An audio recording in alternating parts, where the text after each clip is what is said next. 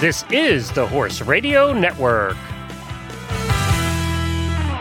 This is episode 366 of the Dressage Radio Show on the Horse Radio Network, brought to you by Total Saddle Fit, KPP, and EcoVet. Tonight, we're bringing you nine tips to help your dressage tests. We discuss keeping your horse cool in hot weather with Dr. Embly, and Judge Jennifer R. Roth is back to talk about first level.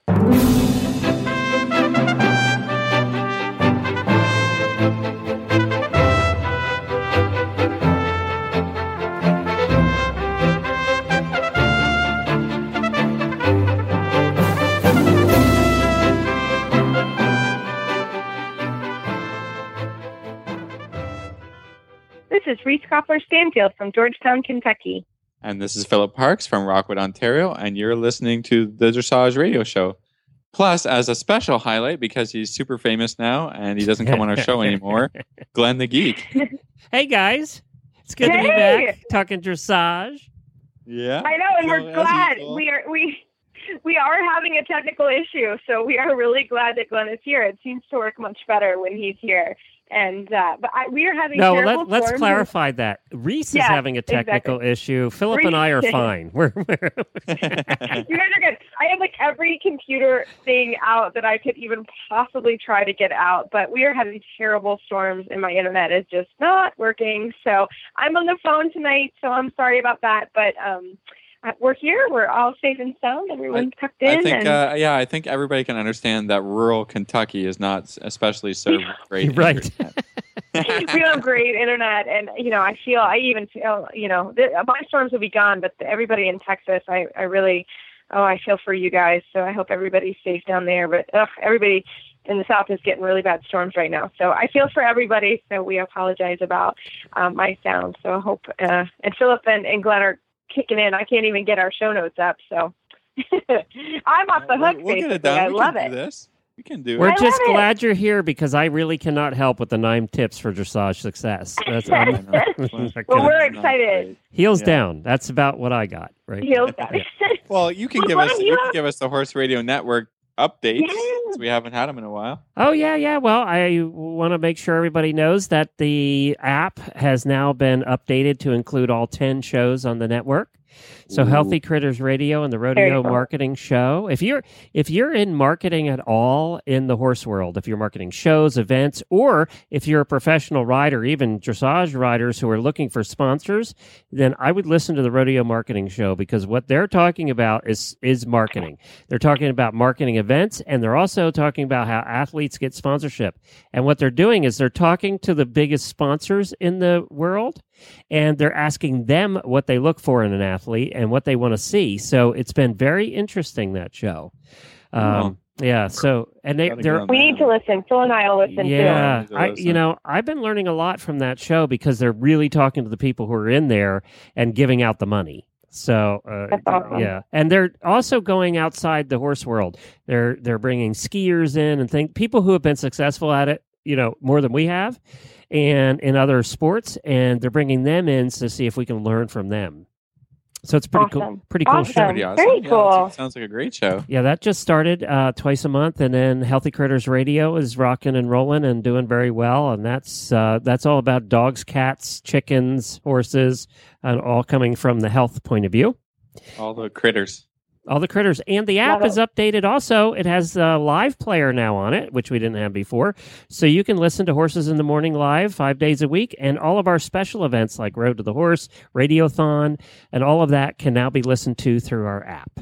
That's the best. Yep, that's the Love biggest it. change. And they said it. the sound's even better than on your computer, so I don't know why that is, but um, That's cool. Oh, well, I'm the speakers are better on. Yeah, the speakers are better on on most people's phone now. that's true than on the computer. It's crazy. Yeah, yeah. it's so crazy. and then also we had uh, a film crew at the studio here in Ocala over the weekend. They came in and uh, filmed us doing the morning show on Friday, and then they went and filmed somewhere else. And they came back on Saturday morning. You'd love this, Philip.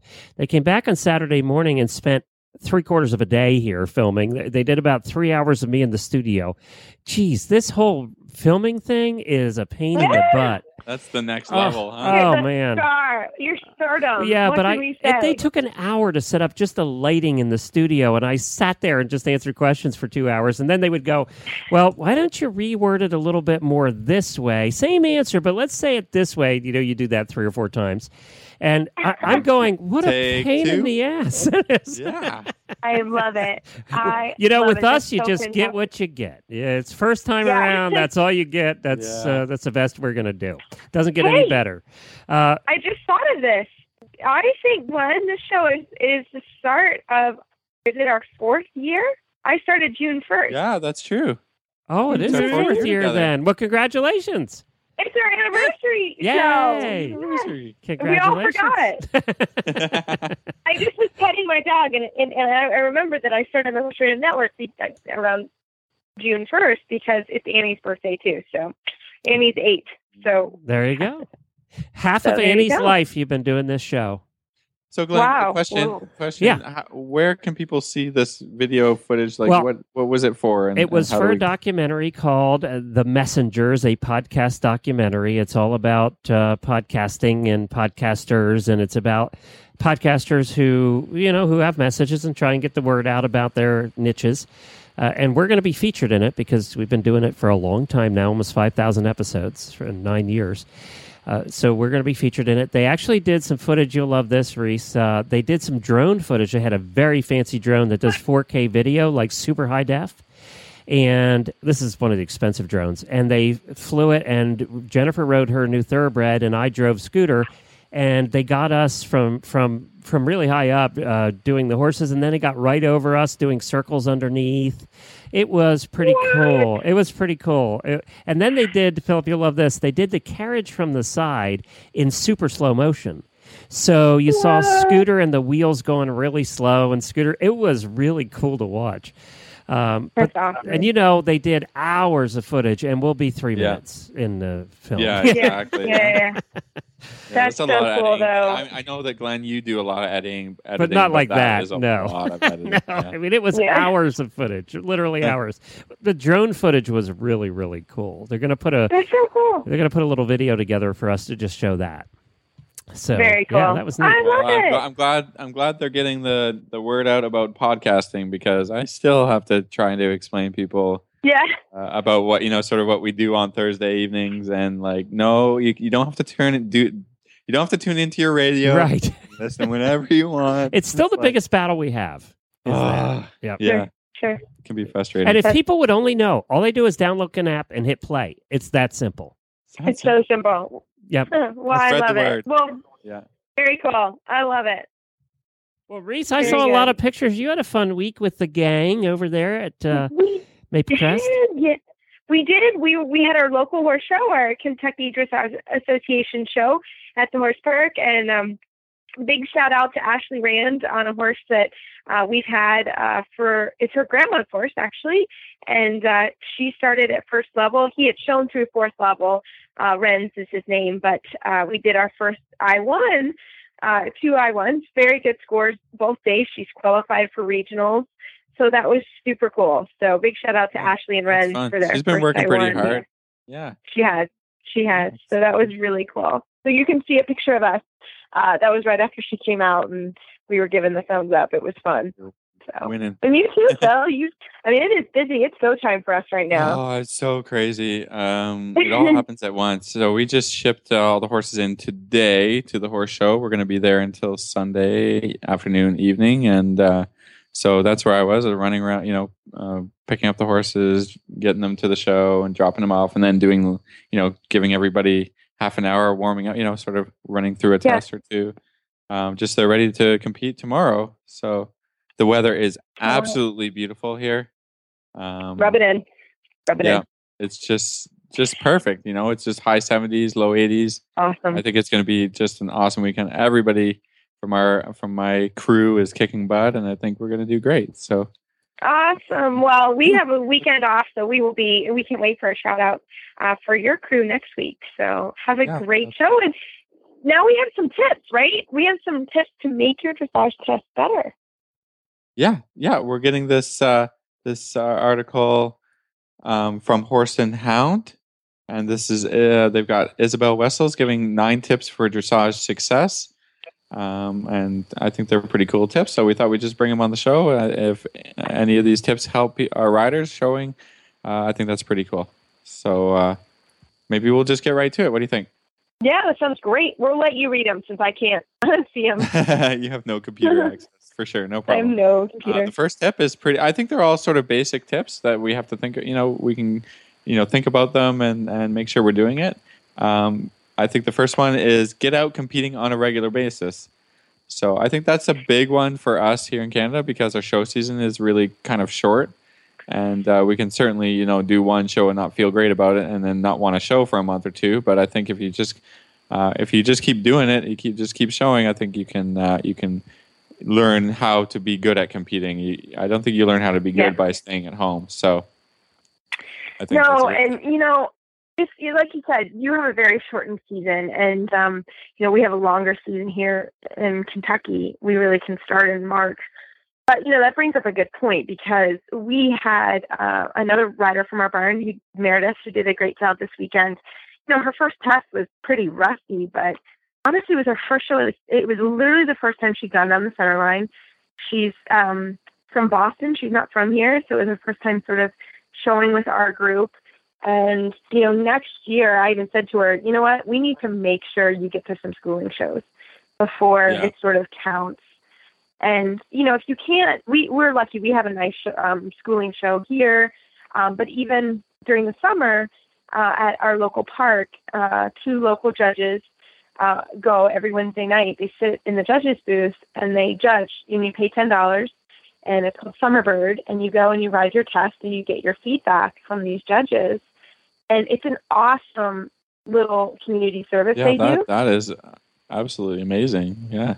It's fantastic. And but you could mirror that at your farm. That's not hard to do. Or, you Yeah. know, your trainer can, you know, go go to somebody's farm or you can get creative if you don't have sort of access like we do here or or schooling shows. You know, you can have little schooling shows or even have four or five of your friends come over and, you know, uh, have a judge or someone sit and and judge you and give you some good feedback.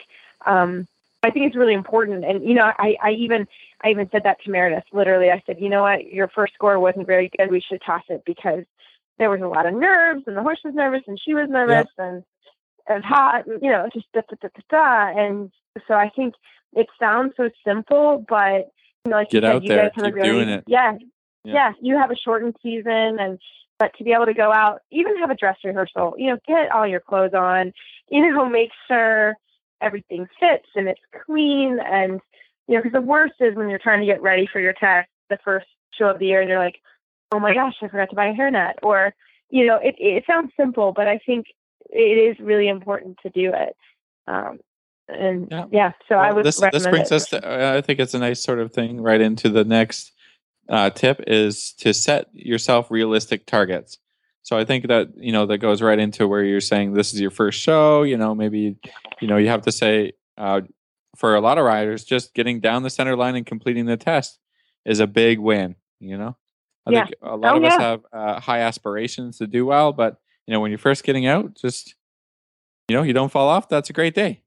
yeah what I say- exactly that's what I tell people. I, you I say that every day fall off. The rest is just horse dancing. You know, right stay in this. Stay, No, I think that in the right. saddle. Yeah, and uh, and then you know, so you the have next to know. day Yeah, sorry. Go ahead. No, no. Then I was going to say, you know, then the next day, uh, your goal can be a little bit higher, and that is okay. I didn't fall off the first day. Excellent. I lived. Everyone's fine. Okay, now I'm a little bit more organized. Let's go more for a little better score or a little Yeah. better ride and walk through Yeah. it or, or whatever you're doing. Yeah, So, do the do like the it. steps. You know, and just you know knowing where you and your horse are, are at, and discussing it with your coach about you know how do you think you know what should I be looking to achieve here, and and how do you think I'm going to do, and and what's a realistic target for me and my horse. So I think that's no, a good one. Uh, yeah, and number three, uh, ride at a higher level at home. So you need to be training. Uh, everybody says a level above. So I think that's you know that's good. That's realistic. Um, even two levels above is great. You know that's uh, we talk about that a lot. I think that we've given that tip quite a bit. So um, yeah, no, I think that that's right. And it's hard, you know, when you're when you're doing training level. I mean, it really is hard to to do that, but it, you will work up to it. That where Yeah. you're you're competing a level higher or lower than you are Yeah. showing. Yeah, our, our next one, number four here is uh, plan ahead. I think we've done a lot of um, Yeah. tips and shows with people who who talk about planning different things uh, ahead of time and making sure you know all your stuff is packed and you and you're thinking of every contingency and and that's a big one for for me because I'm not a great uh, spur of the moment remember of stuff, Yeah. so I have to do a lot of planning. Philip's awful. Let's just let's call a spade a spade. Philip's awful. It drives me crazy. I'm sure Meredith wants to kill you at, all the time. Like I, I'm one of those that like just sleeps in my, you know, my clothes for the morning. So I like, yeah, you drive me crazy. Okay, it all seems to work out, but for me, I it would give me a stomach ulcer. So, but I'm a planner, just- so I'm I have to have it all laid out. Going guy, and when when I, I mean, inevitably I forget something all the time, but I'm just sort of okay with that at this point. Although one time I, know. did, for, I did forget my to take my my riding boots to a show, and I had to borrow somebody's boots. That's not That's- cool. That That's was bad. very yeah. terrible. Yeah, I felt bad about that one. yeah, I bet you never do that again. Yeah. All right, next one. Next I- tip. this is a great one, and I think this is you know sort of everybody's like that's a no brainer, but you got to know the test inside and out, backwards and forwards, and having ridden it a lot, and uh, I mean that will give you confidence, and confidence will lead to success. So, um, You got it. I mean, it's easy, but- really yeah, you got to know it. Yeah. You gotta know it. And you know what? There's really kind of no excuse for it. I know I know that's mean, but I, I helped someone over the weekend who um I was helping for another coach and she didn't know her test I mean literally we were down there. She didn't have a test book and she didn't know her test. Well thank I mean I had my cell phone, so I pulled the test up and here I'm trying to read off of the phone and you couldn't Oh, see because it was so sunny. Oh my god, it was a disaster. And I thought, no wonder why you're so nervous. Like you're not at all prepared for this. And oh, it was it I was mean, just like inevitably, even yeah. even if you do know your test, and I've you know I've been there, I've helped lots of people. You know, you um, will definitely you know have moments where you're sort of forget it, like you're doing the test and you're going you know across the diagonal, and you're just like, oh no, where am I going? But Mhm. if you really know it really well, it'll you know it'll come back and you'll and you'll get it, or you go off course, and you know that's not the worst thing in the world, but you're a lot better off if you you know if you practice the test, you you memorize the test, you can you know say it say it at any point where you know you can just do it. So that's a good one. You know what? You can tell, even as a horse husband, I can tell the ones who are struggling to remember the test while they're doing the test. You can Yeah, you can that's true. tell, right? I mean, Yeah. Oh, it's yeah. It's like watching Well, a and don't speaker. mind- Oh, go yeah. ahead.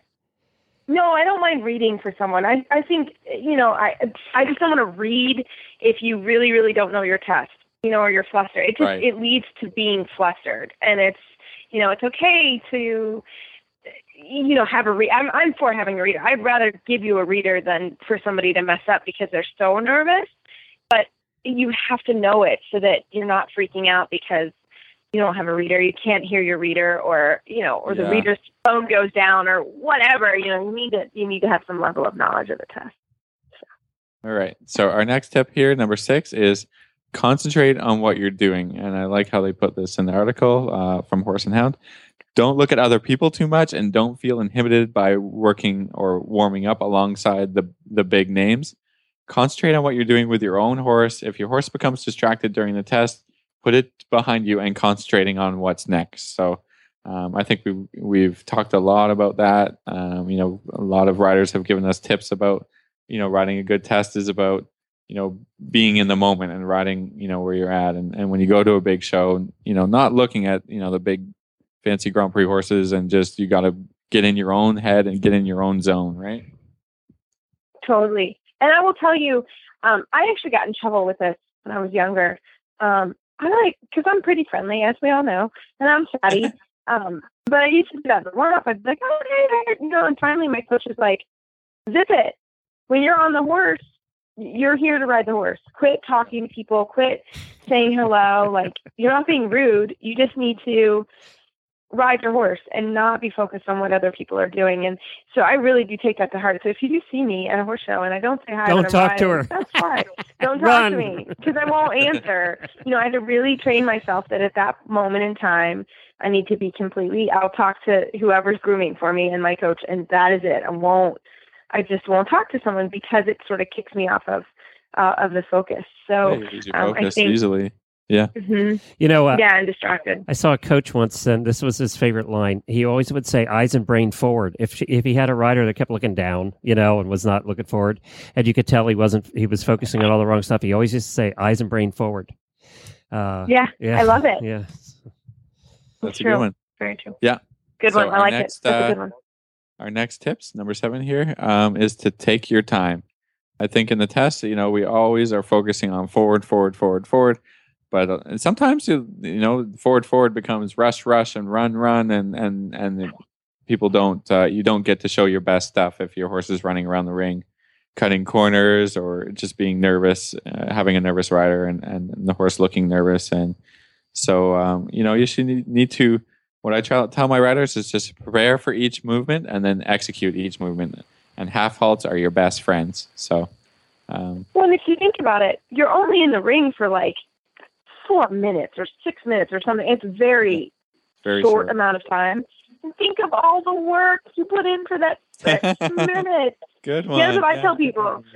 You know, you have worked, you know, for six months or a year to be in there for six minutes. And it's like, enjoy it, think, take your time. You know, I had ridden the fastest Prix St. George on record, I think. It was I was like, oh, I watched the video, I'm like, what where am I going? At the speed of light, you know? slow down, enjoy it. So, you know, literally, we figured it out one time we went to a horse show and we literally drove mi- more hours than minutes we were in the ring. yeah. This is when we, my sister and I were doing, doing Young Riders and we had to drive quite far. Um, And, um, you know, it's like, okay, so I really should really take my time because there was a lot of effort went into those six minutes. So that's something to think about. Take your time. Yeah, good one. Uh, number eight, get the basics right. They're the hardest thing to do, and that's what you should be focusing on. Doesn't matter what level you're doing, you have to ride, you know, rhythm, relaxation, suppleness, you know? Oh, and I don't know about you, Phil, but there's a couple of things that drives me crazy. If your center lines aren't straight, like if you Yeah. aren't on the center line, that drives me crazy because that is something. Okay, I mean your horse can spook or whatever, but in general, you should get an, a seven or an eight without question on the center line in the hall because that's yeah, just in the hall, because that's the basics, right? hmm And, yeah, and I think if if you're building from a solid uh, idea of basics, everything will go right. Every, Yeah. Everything can only only has a chance to succeed, right? So you know, think Mhm. about the the things that you, when you started riding dressage, or you know, if you have uh, if you are just a beginner still, you know, think about what you get harped on the most for, and and you know what you learned to do when you first started riding. I think that's just the simplest stuff will set you up for success. So. Um, I, Oh, I I totally like that. agree. I like well, the other tip. thing is just like transitions. Yeah, like Yeah. transitions. There's It so many so of them in every level at every So test. many. Do them well. Oh, do them well. you know, if you pick up the raw canter lead, this happened at the horse show, you know, you're trying to fumble along and you're doing flying changes, sort of going this is third level. It happened to two of my students and I literally almost died. It was just when they picked up the canter, they both just didn't prepare. So then they were scrambling to get to their half pass in the third level. You pick up the canter and then you ride a half pass. And it was like, you guys, what are you doing? and uh, so that was like right on my mind, you know, because it was like, you know, so then they not only got a terrible transition score, then it really bled into all the canter work, and and one one was able to sort of regain their confidence. The other one, it just got worse and worse, and it was really started from a simple transition where the horse was a little crooked and it Mhm. didn't go well. So just things to remember for sure. Yeah, Basics, basics, basics. Um, And the Mhm. last one, the number nine, is you can ask for feedback. Most judges are happy to discuss the test if they have time after. You know, bring your sheet with you, and as long as you are polite and respectful, not confrontational, I think the judges, most of them, will be pretty happy to discuss your test with you. So I think that's Absolutely, you and know, your coach. cool. You know, Yeah, if Yeah, if they the if judges- they're not too busy rushing around, and I think most of them will have time for you. Uh, sometimes at lunch, you know, I might talk over uh, something with a judge or whatever.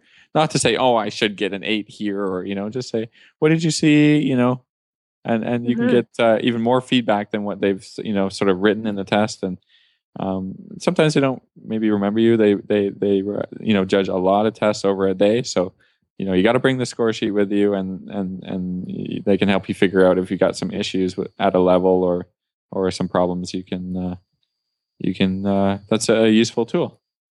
So I that's love the nine tips it. about whistles uh, from Horse and Hound. We thank them very much for being able to talk about these things, and hopefully they help all of our riders. Well, now we're going to hear from EcoVet, and we're coming back with Dr. Embly all about keeping your horses from overheating.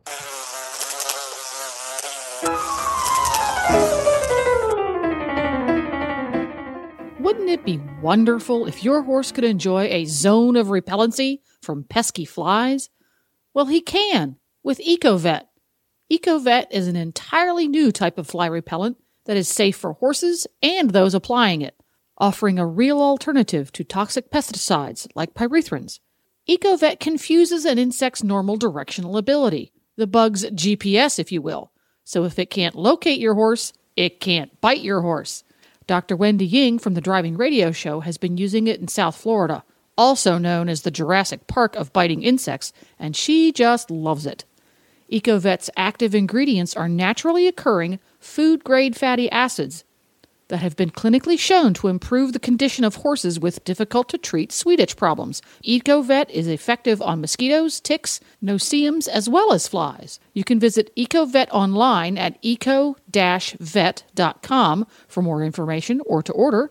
You can find EcoVet at Dover Saddlery Stores and EcoVet's on Facebook. Just search EcoVet, E C O V E T.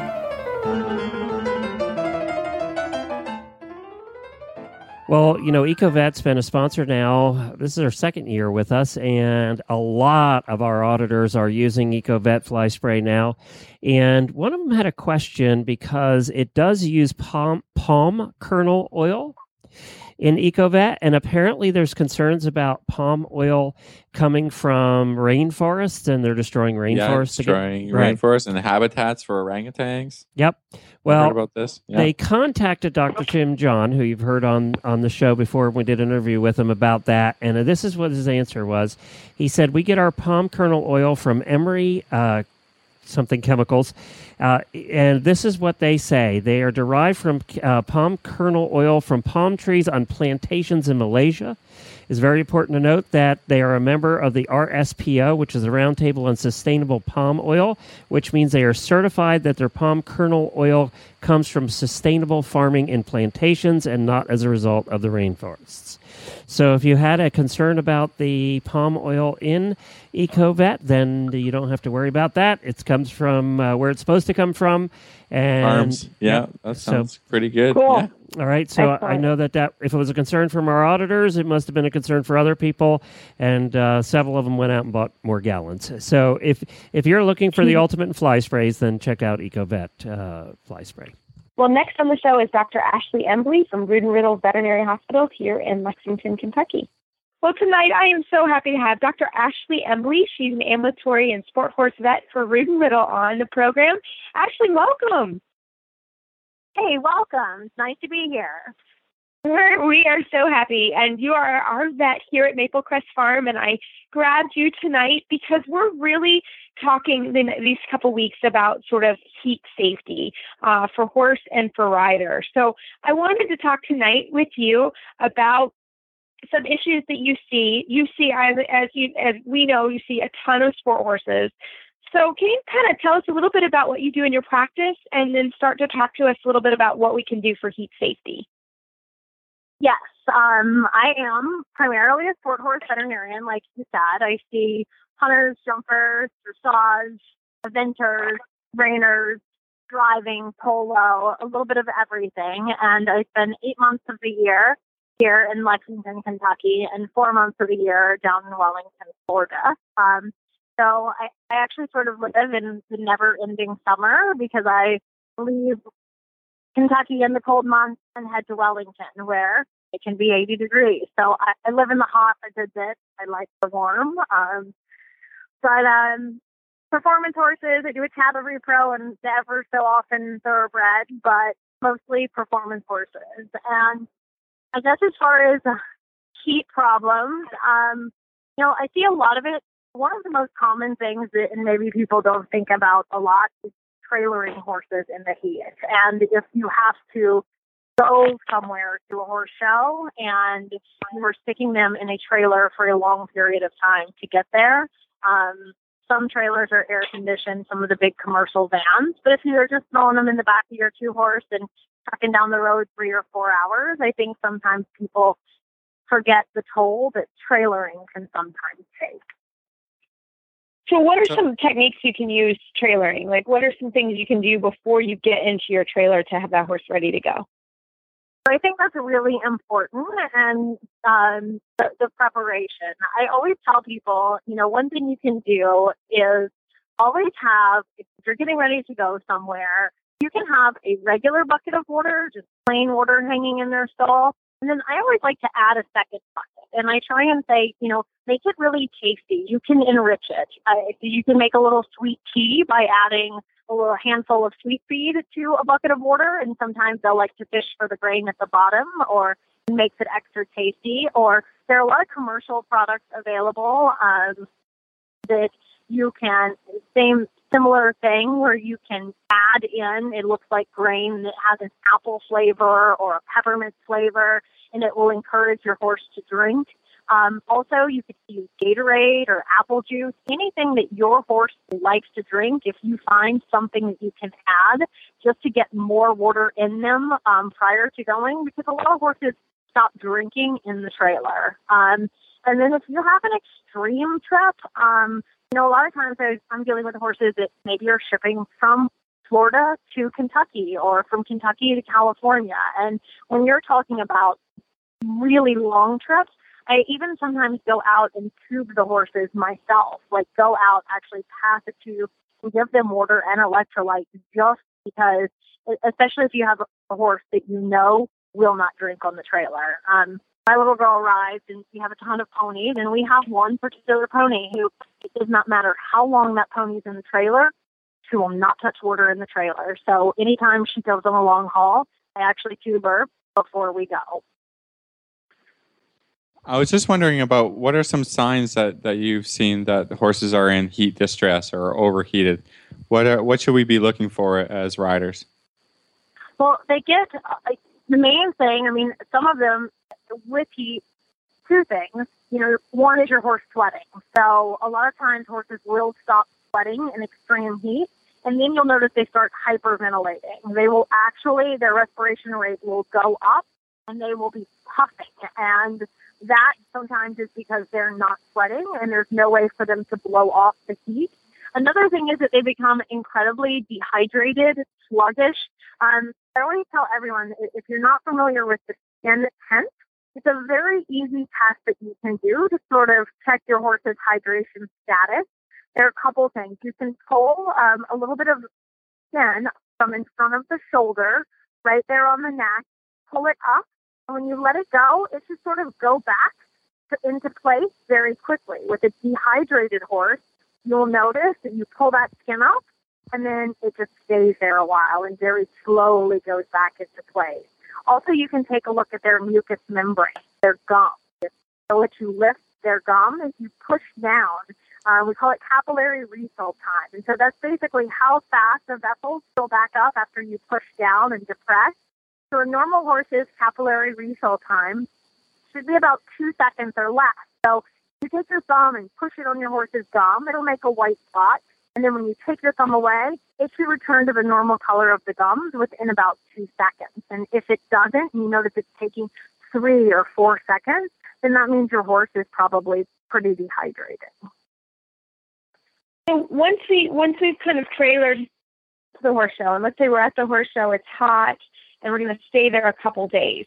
What are some things that we can do while we're sort of at the competition? And, you know, we talked about a little bit about what to look for, but what are some things to kind of be preventative once we're there and we're staying there for a little while? Also, one option that you always have too, and it's it's sort of an extreme option, but not necessarily. It depends on, you know, it, it really comes down to knowing your horse and knowing what they can handle and what their comfort level is and how they feel. I mean, if you ride them and they're just not their normal self, they're kind of a little sluggish, maybe a little punky, intravenous fluids are always an option, and especially for you know, if if you're going and you're going to ask your horse a big question, I mean, you're going, it's really hot, you're about to, you know, go cross country. A lot of our people actually will pop a catheter in and run the horses 10 liters of fluids. And in extreme heat situations, it is a very quick way to adequately hydrate your horse. Other simple things, though, you know, are wetting your hay, making slushy if you can, um, if they normally get a scoop of grain, adding a little water in it, making a little slurry. I think the most beneficial thing we can do for our horses in these type situations is adequately hydrate them because if just like people, if you stay adequately hydrated, we do much better. It's the dehydration that sort of starts heat stress.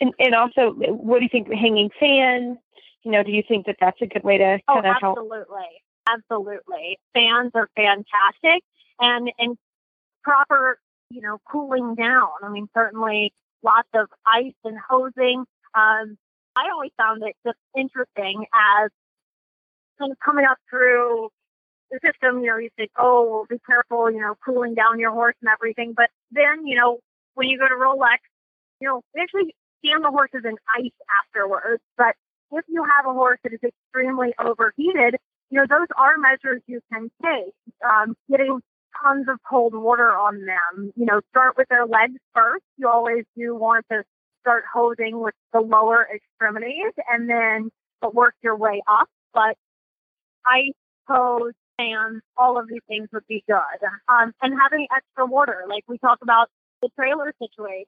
Um, sometimes you're going somewhere and there's an accident and there's a big pileup and you get stuck on um, on a road and you're stuck there for 45 minutes. Well, make sure you have plenty of water packed with you to go offer your horse water during this time. And you know, another thing to think about, and this actually happened to me when when I was in high school. Um, I was showing in Myrtle Beach, South Carolina, and it was probably 104 degrees, and we were on the interstate headed back home, and there was a terrible wreck.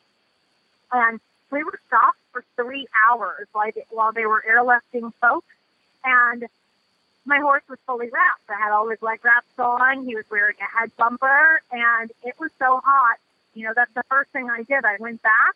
I offered him plenty of water. I actually took off his leg wrap because if you think about something like that, I mean, we were worried about extreme heat exhaustion for him in that situation because we were there on the black pavement. He's in a two horse trailer, no airflow, and um, all those basically clothes on his legs. We took those off. We hosed him with water that we had brought and had water for him to drink as well. So I think the best thing to do is always be prepared and sort of think about what can happen and just making sure you have adequate stores when you go on trips, when you go to the horse show, pack your pants, pack a hose just in case you can't find a hose. Yeah, no, these are all fantastic tips. I think they're they're very very good. And like you said, I think being prepared is is really critical in all of these things, um, especially um, as it gets hot. And if you live in the South, and and it does, and or if you're in Florida, I mean, it was our last short show, we, we kind of had to talk about taking some measures like this because our last show in Florida, uh, it was in the 90s. It was so hot and it was awful. So, um, well, Dr. Embly, thank you so much for your time tonight. How can our listeners find you online if they have more questions? Um, they can go to roodandriddle.com and we have an extensive website and a team of veterinarians and we're always here and able to field questions and able to provide services for all of our listeners. So Thank you all so much for having me. It was a great time, and everyone try and stay cool. Well, it's a hot one out there, and the heat wave has hit much of the United States and the rest of the world. Well, don't let dehydration and electrolyte imbalance sideline your horse. Summer Games electrolytes are formulated to replace both the electrolytes and the trace minerals that are lost when your horse sweats. Its concentrated formula allows you to easily feed the correct amount to meet your horse's changing needs. This uh, electrolyte was developed for the equine athletes at the 1996 Olympic Games in Atlanta. We all know that it can get hot in Atlanta. For horses on the go, use Summer Games Electrolyte plus paste. Each dose contains a serving of Neigh-Lox equine antacid for double the protection against stress. And of course, you can find all of that at Kentucky Performance Products. They take out the confusion of choosing the right supplement, and you can find them at kppusa.com. That's kppusa.com.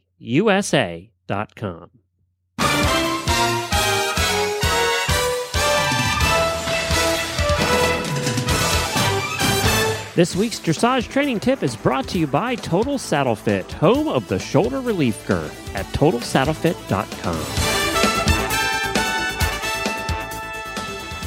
So for this week's Total Saddle Fit tip of the week, we are at first level in our segment that we are running. Philip, this was your idea, and I think it is fantastic.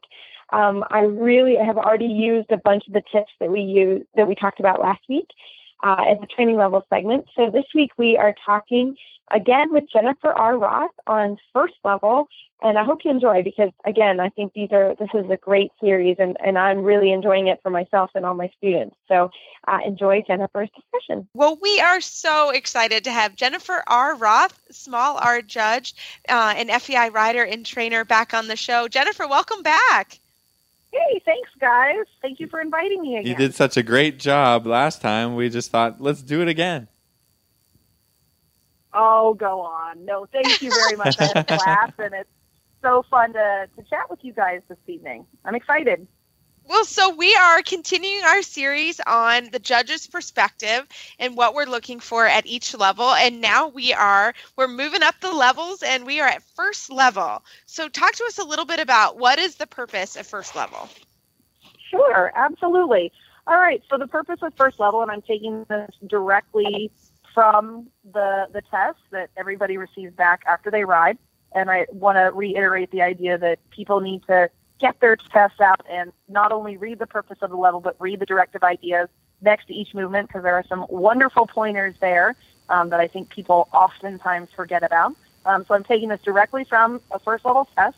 Uh, it's to confirm that the horse demonstrates correct basics and in addition to the requirements of training level, has developed the thrust to achieve improved balance and throughness and maintains a more consistent contact with the bit.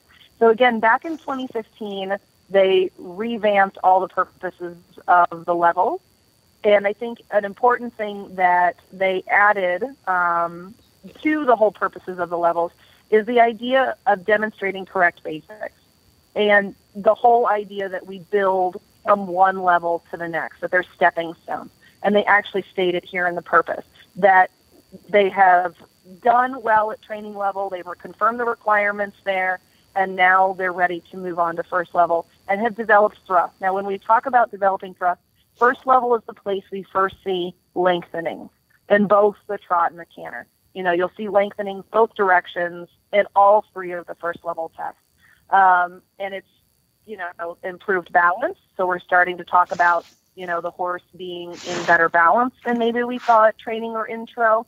Um, and that main, maintains a more consistent contact with the bit, that it's starting to be steadier in the bridle all the time. Um, you know, again, we were a little bit more flexible at intro and training level. We're starting to have, you know, a little bit higher standards coming first level. So that's going to be the purpose of first level.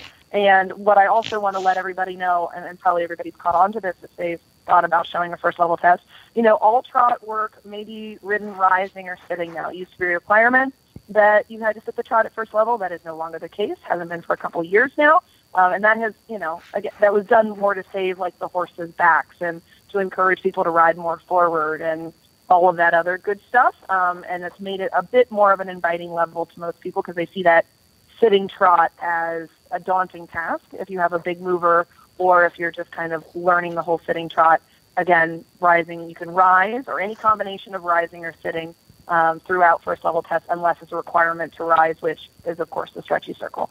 Um, but I tell people, you know, people ask me all the time, you know, can I rise and can I sit? As long as it does not disrupt the performance, as long as you're not randomly throwing your horse off balance, you can rise and sit whenever you want. You can rise three strides, sit six, rise seven, sit two and a half. As long as it's not altering the balance of the horse and distracting from the performance, you can do whatever you want. Yeah. So, Ever- just a quick question kind of about that. Fun. Sure. Yeah. Um, how important is it to be rising on the correct diagonal? How much do the judges look for that? Um, interestingly enough, um, there's no rule that you have to be on the correct diagonal. The rule states that you have to change your posting diagonal when you change direction. They kind of didn't put in the fact that you have to be on the correct diagonal, at least not the last time I checked. That may have changed. Um, again, if it's not altering the balance of the horse, if you are posting on the correct diagonal and it's not making the horse unbalanced, we don't say a word about it. Wow. So, Yeah. yeah. I mean, That it's, makes- it's aesthetically more pleasing because it's more traditional to post, you know, on the outside diagonal. Um, But again, if it's not doing any harm, then no harm, no foul. And where do you where do you like to see the change of the posting diagonal on the on the The, the posting line? diagonal, like when you go across the diagonal or Yeah. something like that. Um, what I always tell riders, you know, if we're referring, especially because it's his first level, the lengthen trot, I like to tell people either do it before you start the lengthening or do it after you're done. Don't do it in the middle or anywhere in before or, you know, before you're. I'm sorry. Don't do the change of diagonal while you're doing your lengthening because the chances of you throwing your horse off balance or disrupting, you know, the lengthening are pretty great if you randomly change your posting diagonal in the middle. So I like to tell them, like I said, do it before you start or do it after. I personally do it after just because not always do I have a presence of mind to do it beforehand. Um, but there you go. When it comes to if you're just trotting across the diagonal, um, anywhere is fine. I like to do it at X because it adds a degree of symmetry to it. But as long as it happens somewhere on the diagonal, it's all good. Got it. And how about that lengthening? Let's talk a little bit about that. That's the first time that you actually see sort of a transition within the gait. So, can Yeah. you talk to us a little bit about what you're looking for with the lengthening? Sure, absolutely. Um, so when we talk about the lengthening, you know, we want to see kind of a moderate change in the horse's length stride. We're going to be when we first see it um, in first level test one. You know, we're looking for a moderate lengthening of frame and stride. You know, the the trot has to remain of good quality and regular.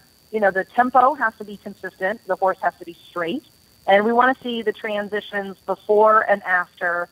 You know, the lengthening that they're clear.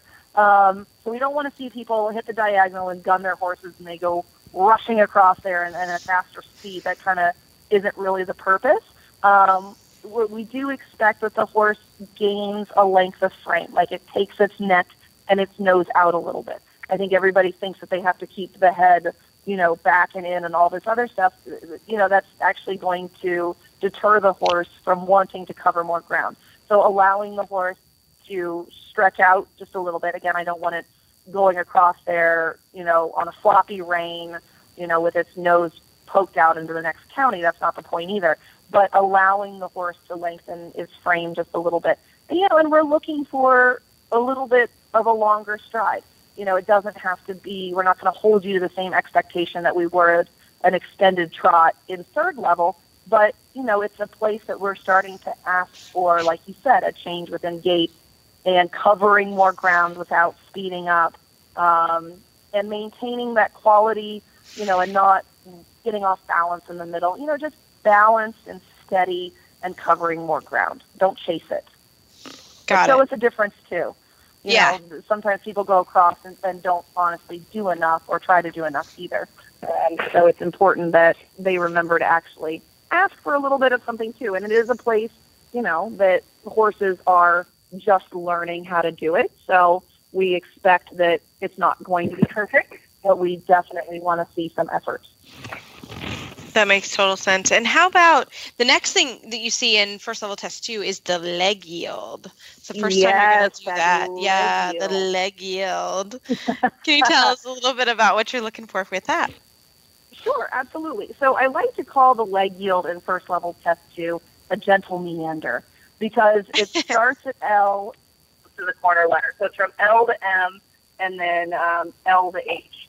So it's it's three quarters of the long side, which to go 10 meters sideways, three quarters of the leg long side is not. There's not going to be a lot of crossover. It's more forward than it is sideways. And the whole purpose of the gentle meander at first level test two is, you know, to demonstrate control and alignment of the horse.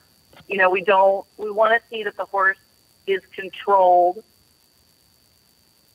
going forward and sideways in a straight way, um, and that you have control of that shoulder, that the horse is aligned um, with reference to the long side, that you're remaining relatively parallel to the rail with the horse slightly positioned away from the direction of travel. And remember, leg yields don't have bend. They have positioning.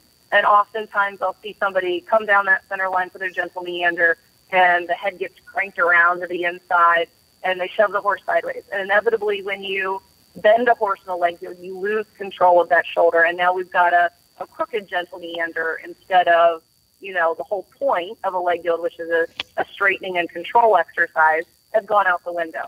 So remember to keep your horses parallel to the rail, keep control of that outside shoulder, position it gently to the inside. And remember, in this instance in first two, it's probably more forward than sideways.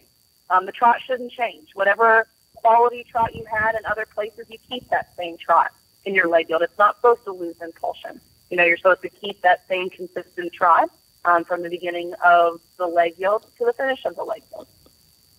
Got it. And how about first three? It's a little bit it's a little bit more difficult than the gentle meander.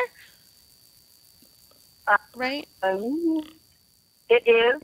There's a little back Sorry, and got forth. We got a little bit back and forth Yeah, yeah, action let's happening. go, go back and forth. Yeah, it, it goes from a gentle meander to a very dramatic sort of leg yielding. Um, I, I find this to be actually in first three. This, in addition to, um, I think the circle 10 meter to halt to circle 10 meter, yes. the leg yield sequence and the circle turn circle are the two most difficult things in first three that people Yeah. seem to have the most trouble with. Um, we were talking about posting diagonals just a little bit earlier. So the leg yield in and out in this test, you know, oftentimes if I have a client that is going to rise the leg yield, I tell them to swap their posting diagonal. So the leg yield is from the left to the right. So You're coming from the rail in to X in this test, and then from X back out to the corner. So you come around. I tell them to go from posting with the left shoulder to posting with the right shoulder, because oftentimes once you started that leg yield, if you're posting with what is now the outside shoulder in this leg yield, it helps riders to use their inside, their left leg. Yeah, well, it's, it's actually a change of direction, isn't it? You yeah. know, somewhere It is. somewhere Yeah. after the corner, you have to change the direction of travel Correct. because there Yeah. there has to be a slight left bending and moving from away from that n- new inside leg. You have Left to change leg. what the inside leg is, right? So that makes sense. Absolutely. with your posting, you have to You would be change posting with the change change, your of posting direction. diagonal. Absolutely. But for some reason, some people don't think about it that way. But those Sure. of us that, you know, have to remind people of all these fun things when they're getting ready to go down center line, they can't even remember their own name. Um, that, you know, this, this, this will help you out. I promise. It's a lot to think about. This will help you out. So what, you know, so again, we're looking for in that leg yield, in and out, you know, the alignment of the horse. You know, I will admit that that leg yield coming from the rail in, that's really hard. You know, the rail has a gravitational pull that always sucks horses over. so getting the horse to like break that gravitational pull and move away from the rail off that left leg is is a really hard thing to do. It often seems like the leg yield from X back to the rail is way easier for most people because the rail is drawing the horse over there anyway. Um, so again, it's about alignment. Again, leg yields don't have bend; they just have positioning. And we're looking for the quality of the trot, the consistent tempo. That it's not like turning into this crawl as you try to move it sideways. That you have that same good quality of trot that you had through the other parts of the test. You're demonstrating that here, and it, you know it's, it's balanced and it's flowing. But yes, straightness is the thing that you see fall apart the most. Oftentimes, you know, people are trying to get to X and it's a not easy thing to do. And all of a sudden we're on a diagonal and we've left the haunches in the back 40. You know, so really practice, you know, if you can, get into a regulation size ring. So it's not a surprise when you get to a show. Or, you know, if you have, you know, go out and ride in your field and mark out, you know, where the different letters are, even if it's not a, a ring per se, but know what it feels like to go 10 meters sideways in that short of space. Because it's not a lot of time. And Mm-mm. people don't realize that until they get to a show and all of a sudden they're in the test going, well, that was a lot harder, and I just got an insufficient score because I never even got close to X. Um, so practice. Practice beforehand. Don't Geom- wait that's a you get geometry the thing ring to do it, again, right? it's already too late. Yeah. Geometry, absolutely. Don't lose unnecessary points. You know, uh, it's uh, you know you lose a half point or a point here or there. You know that's the difference in a lot of times first place and last place. So make every point count. Don't leave points on the table when you don't have to. Yeah. For- No, I think it's so true. Yeah, yeah, that is. Uh, the next thing I wanted to talk about is is also first three requirement is sort of the introduction to counter canter or the the loop in counter canter. Yes, that brief That moment seems to of blow counter people's canter in the minds. canter loop. Um, Yeah. it does, doesn't it? Yeah. Um, yeah. They, they, I've and seen it again, written in so many different because they're ways. Coming off of training three, where in the trot and training three, you change the bend. Yeah. Uh, yeah, yeah. People think it's the same thing.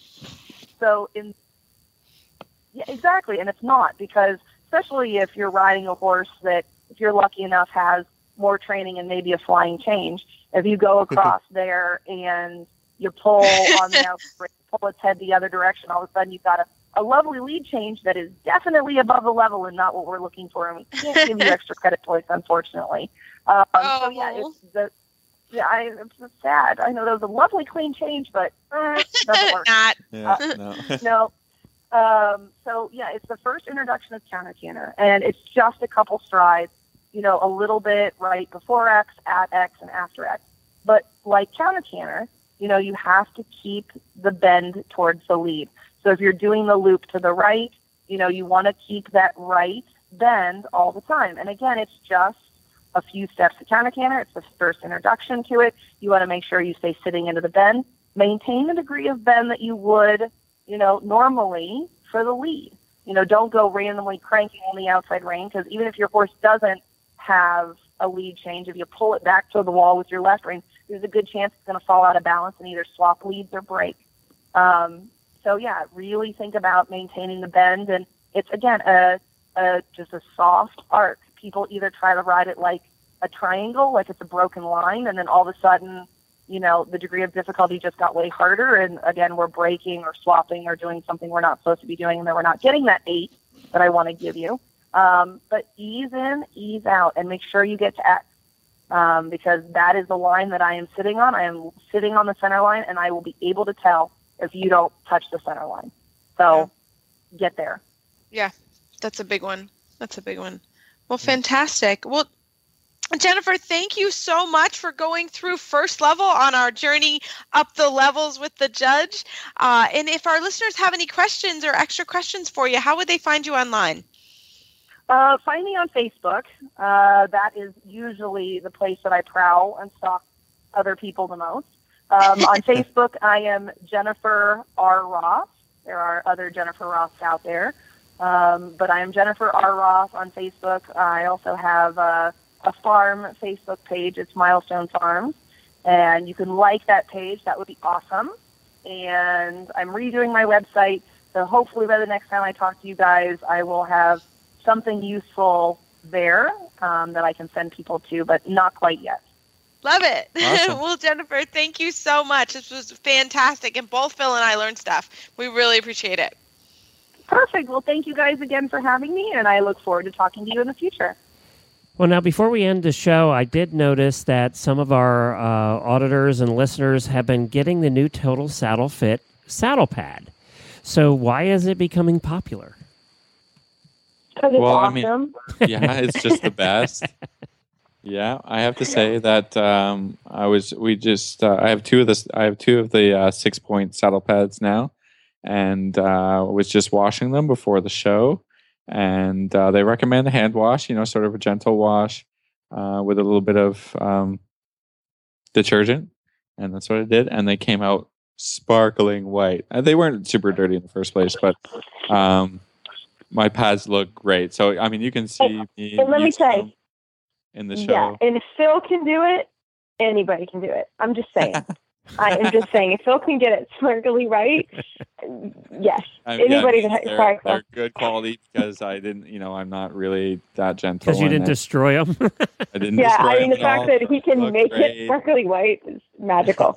and, then, and I've got the one padded up for my one horse a little bit in the back, and it sits my saddle perfect. And ever since I've been using it, he's, you know, honestly, he's going better. I'm not because I I mean, Reese, you said to me, well, you know, there's a little issue with your saddle being a little tilted. Uh, you know, I said some stuff, and I said, yeah, you're, yeah, maybe you're right. So just put the little shims in the in the pad, and boom, Mhm. perfect. Boom, done. Yeah, and I could see it on the Um, yeah, video. so So, easy. I was, hmm yeah, it's it's fantastic. And again, um, Dustin is great about answering questions. And it, I mean, if you can see it on video, he can tell you how to help trim it.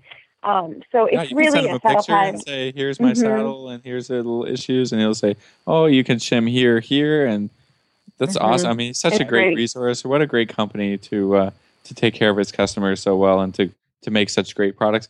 And the best part, they're they're just not that expensive.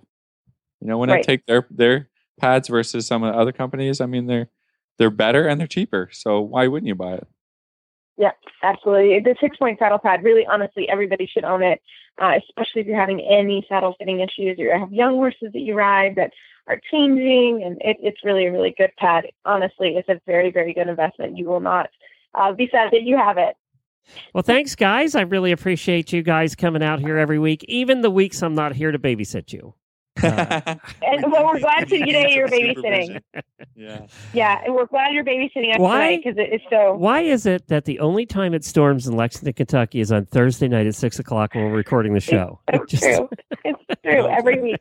Um, well, it is. It is. It is kind of our stormy season.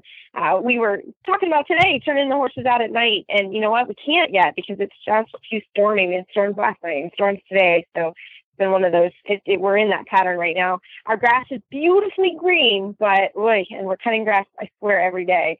So uh, no complaints on that end. But whew, sorry. we wanna- so, but thank you guys for we al- working with us. We also want to give our thoughts and prayers out to everybody in Texas who just, oh man, it's just getting worse and worse It's down terrible. there. They went from 10 Yeah. years of drought to uh, flooding every day. So, Yeah, Uh, crazy. yeah.